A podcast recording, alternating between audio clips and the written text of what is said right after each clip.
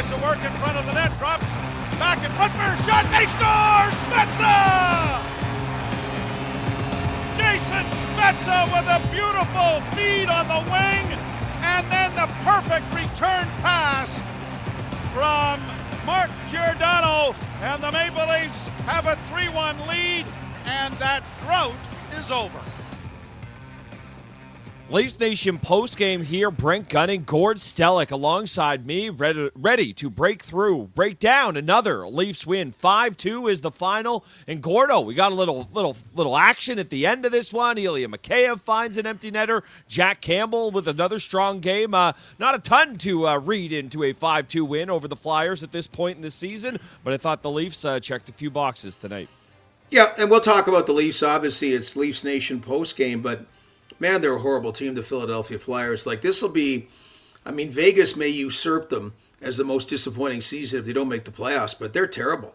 The, the Flyers, like they're they're they're you know, um, I go back and I, I think this old older story will be applicable now, Brent. That back when I was uh, working with the Leafs, Dan Maloney, God rest his soul, was the assistant coach. He later became the head coach, and I can remember uh, the year that the team would, we came dead last and um, so got the first overall pick. Took Wendell Clark, but there were about 12 games left, and, he, and Danny was getting his skates on for the morning practice.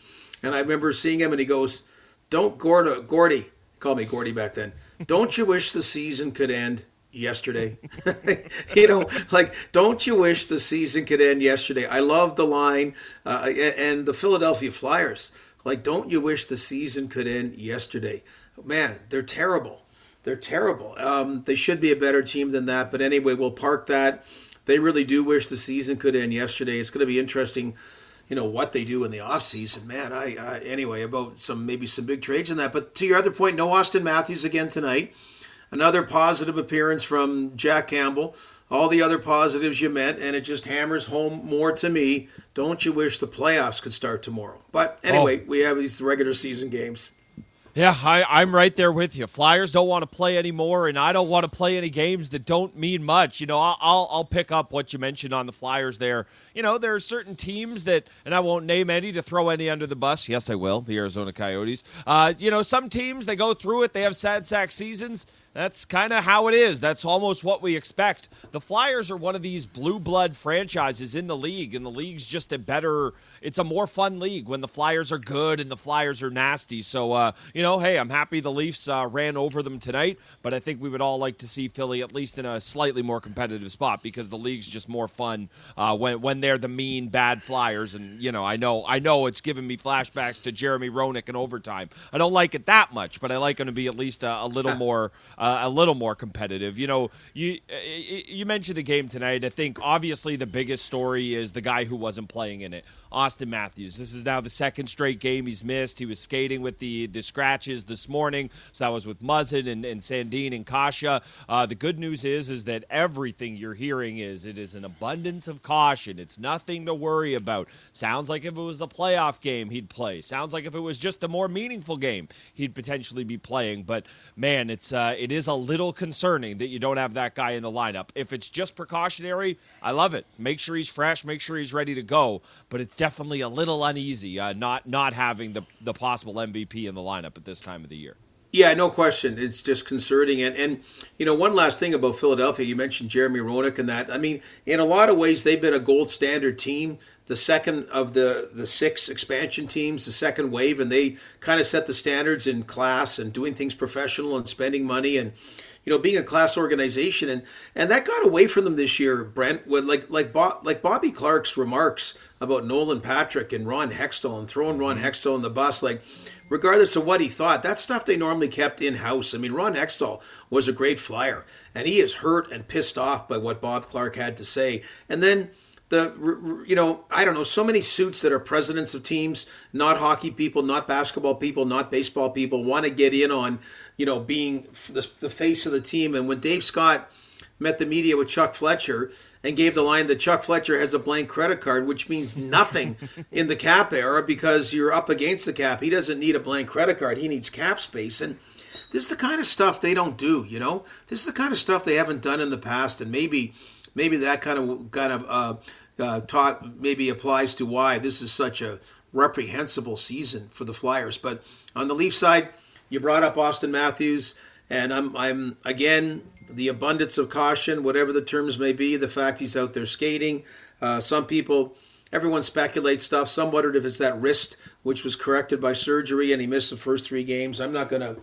I'm not to speculate. It just would be nice. The 60 goal mark looked like it was going to be a slam dunk. It's kind of a neat one because Stamkos did it what over 10 years ago, or, and uh, it's or, or, did it 10 years ago. It's really a hard milestone to achieve, but uh, it, so it's funny. They keep winning these games. The balanced scoring, everybody else setting career highs like Auston Matthews is, and and uh, so that's the only thing. Auston Matthews not in the lineup to try to get those final two goals to 60.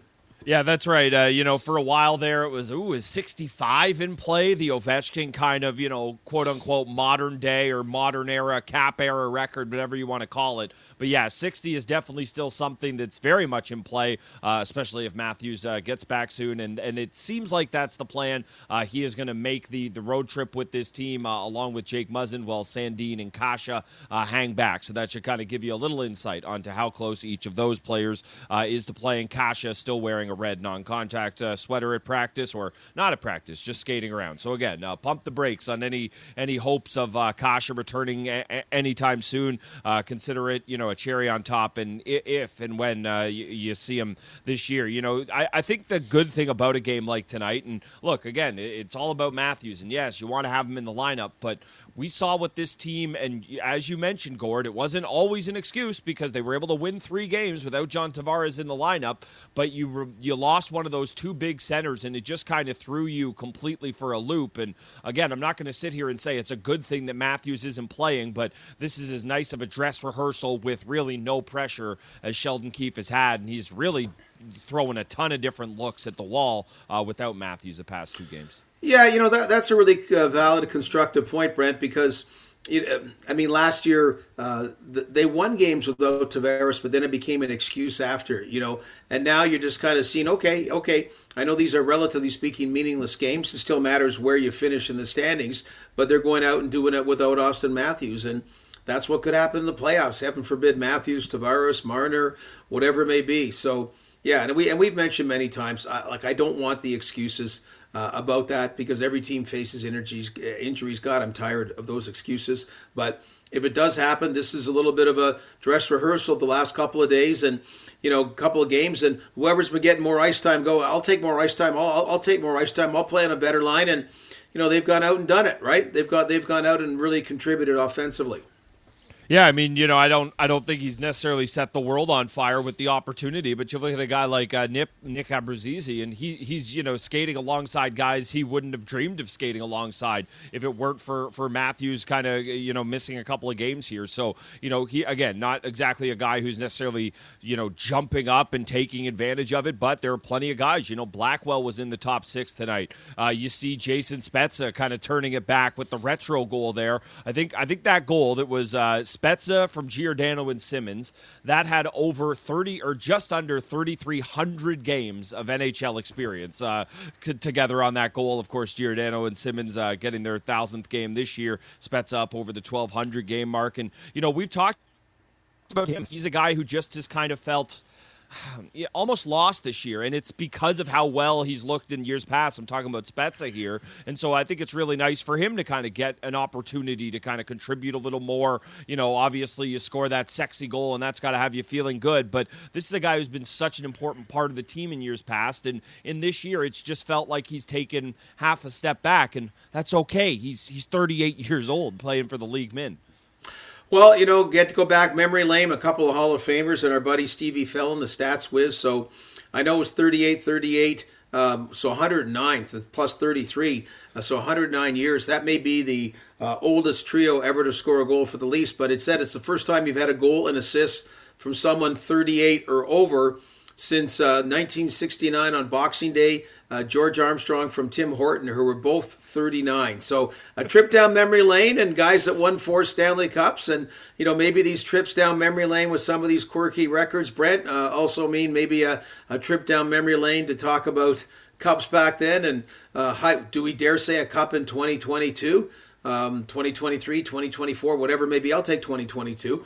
But uh, but you know, who knows? Who knows? One of those fun kind of stats. Hmm, you're mentioning a trip down memory lane, and I'm thinking of a trip up Yonge Street. That's all I could think of uh, there. And again, uh, we have plenty of time uh, to play on the parade. We've only been thinking about it since 1967. And of course, as as we mentioned, Gord, if Matthews is the Hart Trophy winner, he'll be the first Leaf to win that in 67 years. Uh, it's funny how it, it does feel like every single night you're getting one of these weird numbers. Every single night, a guy's reaching a career high. You know, you look at William Nylander; he had that amazing post game the other night uh, after after they beat the Islanders, and he said, "Oh, was that a career high? I figured I would have had more." He now has officially uh, set a new career high, uh, 32 goals on the season for him. And you know, Nylander's a guy who's kind of gone through spells of you know giving you less than what he he's capable of, and I think it's a guy who's really kind of finding his stride right at the right time with just a handful of games left in the season here.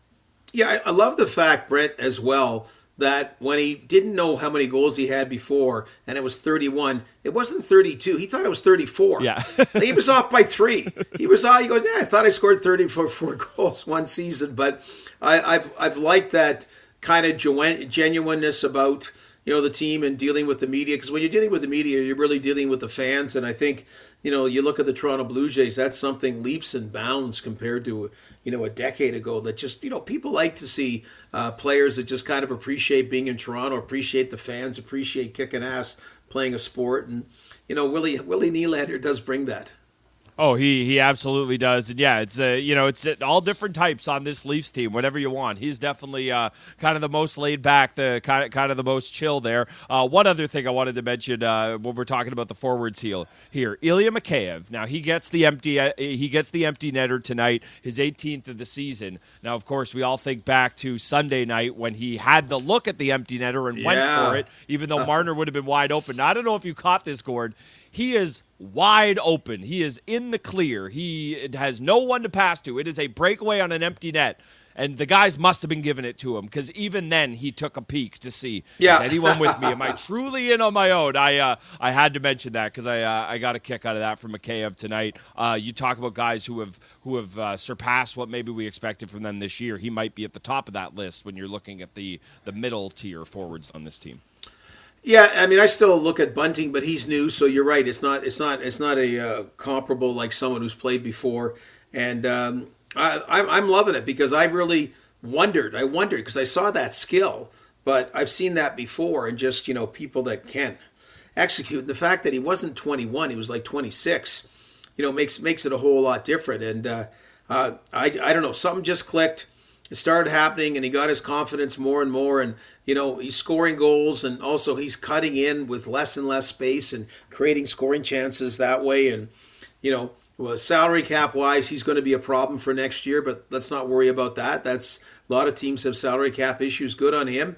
He's going to get that kind of contract that he really always thought and hoped he was going to get and be able to cash in yeah, that's right. You know, we think of how the you know how the talk at the beginning of the season started for for Ilya Mikheyev, and there was the you know uh, uh, reports out there from variable sources, but the agent was saying, "Oh no, we didn't want to trade," but there was some belief that maybe he's a guy who wanted out, and as you said, hey, uh, you know that's going to be a potential big payday for him this summer we can worry about that this summer if he's going to be this guy heading into the playoffs. It's oh oh so important. Uh, one other thing offensively, I didn't want to bring up uh, William Nylander. He gets a power play goal tonight. Uh, really nice for the power play to kind of turn itself around, and not just on numbers. I know they've got goals in a couple of straight games now, but I go back to that five on three they had the other night, Sunday night against the Islanders, and that's what a dangerous power play looks like. The fact that they don't really miss a beat all that much. Obviously, you know you lose Matthews, you notice it, but the fact that there's just so many other capable options. And again, I think sometimes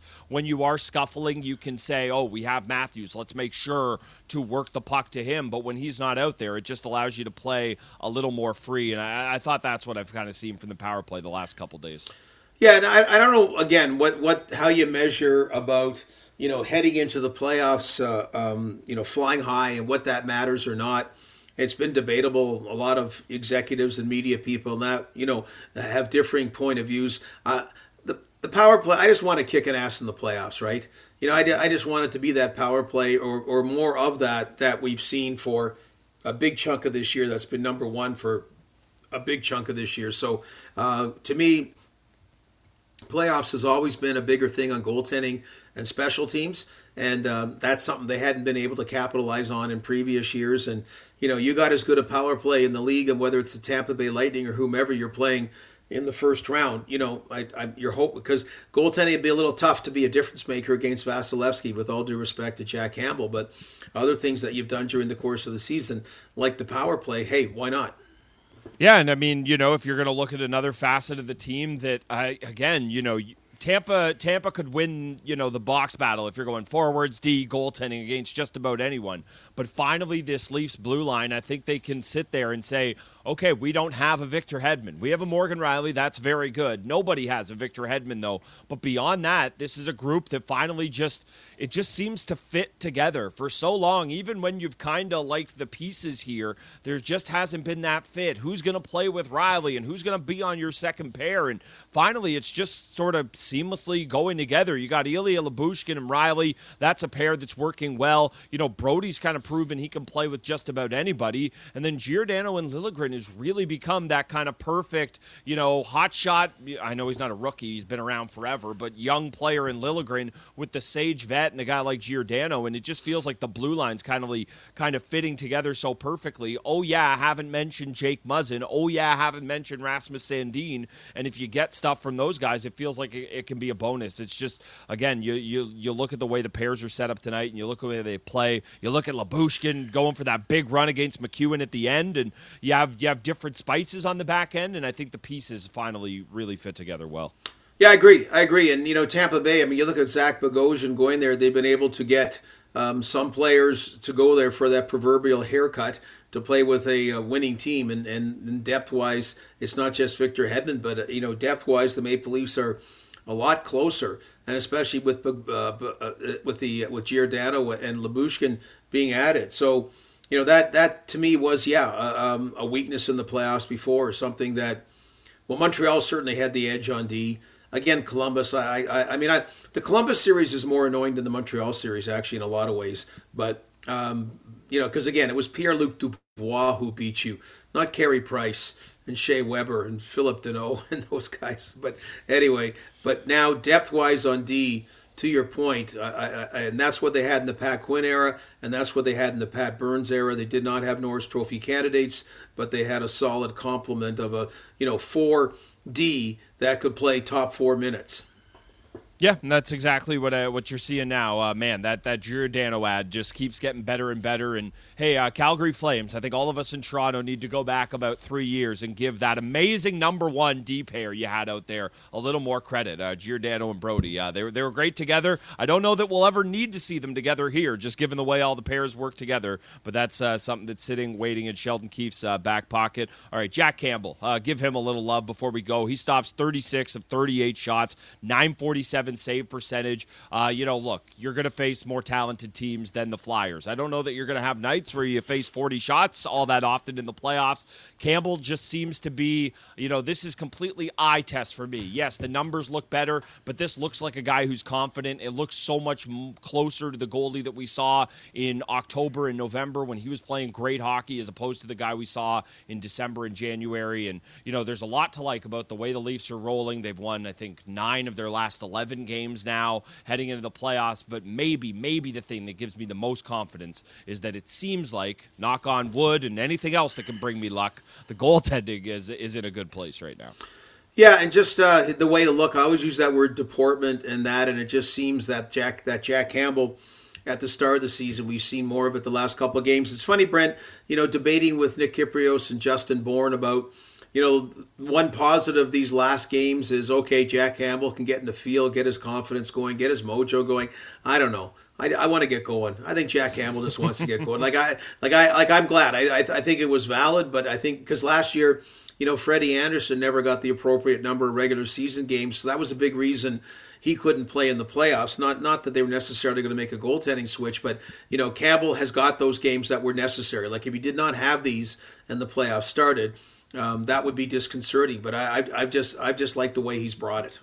Yeah, I'm right there. I'm with you now. I I needed to see the games we've seen from him lately, but after the one tonight, and this isn't me saying rest him the rest of the way. You don't want him to turn rusty uh, between now and May 2nd when the playoffs start up. But yeah, I, I think I've seen all I need to see. That's a guy ready to roll, and this is a team ready to roll. Leafs still have some big, big tests, though, before the season is up. Uh, five games left in the regular season. Road trip in Tampa. That's Thursday in Florida against the Panthers on Saturday. Sunday against the Capitals Capitals in Washington. Then they got a pair of games at home to wrap up the regular season. That is next Tuesday against the Wings before finishing things up Friday, April 29th at home against the Boston Bruins. Gordo, uh, it's going to these are going to feel like the five longest games ever because I'm right there with you. May 2nd when the Stanley Cup playoffs get started cannot come soon enough, but tons of fun breaking down a Leafs win with you tonight.